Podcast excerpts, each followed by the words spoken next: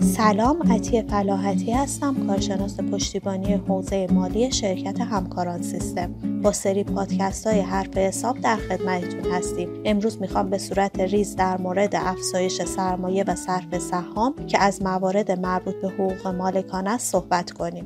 طبق استاندارد حسابداری شماره یک نحوه ارائه صورتهای مالی باید موارد زیر در متن ترازنامه یا در یادداشت‌های توصیه افشا بشه. الف برای هر طبقه از سهام تعداد سهام مصوب، تعداد سهام منتشر شده و میزان سرمایه پرداخت شده، ارزش اسمی هر سهم، حقوق و مزایا و محدودیت های مربوط، سهام واحد تجاری که در مالکیت واحدهای تجاری فرعی و وابسته است. مبالغ دریافتی باعث افزایش سرمایه قبل از ثبت قانونی اون، صرف سهام، ماهیت و موضوع هر یک از این اندوخته ها، مبالغ منظور شده در صورتهای مالی بابت سود سهام پیشنهادی. در بعضی موارد مجمع عمومی صاحبان سهام افزایش سرمایه شرکت رو تصویب می کنند و اجرای اونو در اختیار هیئت مدیره قرار میدن. هیئت مدیره ممکنه به تدریج این کار رو انجام بده و به همین دلیل ممکنه تعداد سهام تصویب شده توسط مجمع با تعداد سهام منتشر شده متفاوت باشه. واحد تجاری فرعی واحدیه که تحت کنترل واحد دیگه ای باشه. مالکیت بیش از 50 درصد سهام دارای حق رأی نشانه وجود کنترل.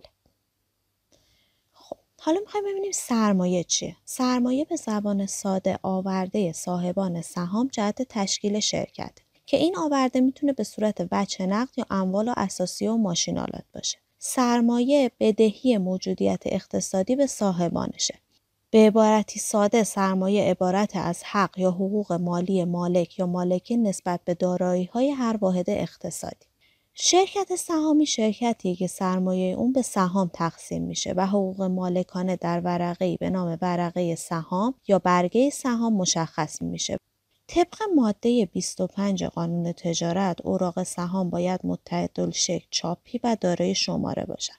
در ورقه سهم نام شرکت و شماره ثبت اون مبلغ سرمایه ثبت شده و مبلغ پرداخت شده نوع سهم مبلغ اسمی سهم و تعداد سهام باید مشخص بشه خب در این قسمت در مورد افزایش سرمایه و صرف سهام به تفصیل صحبت کردیم. توی پادکست بعدی با موضوع اندوخته قانونی آشنا میشیم. برای شنیدن ادامه پادکست ها به سایت education.systemgroup.net مراجعه کنید.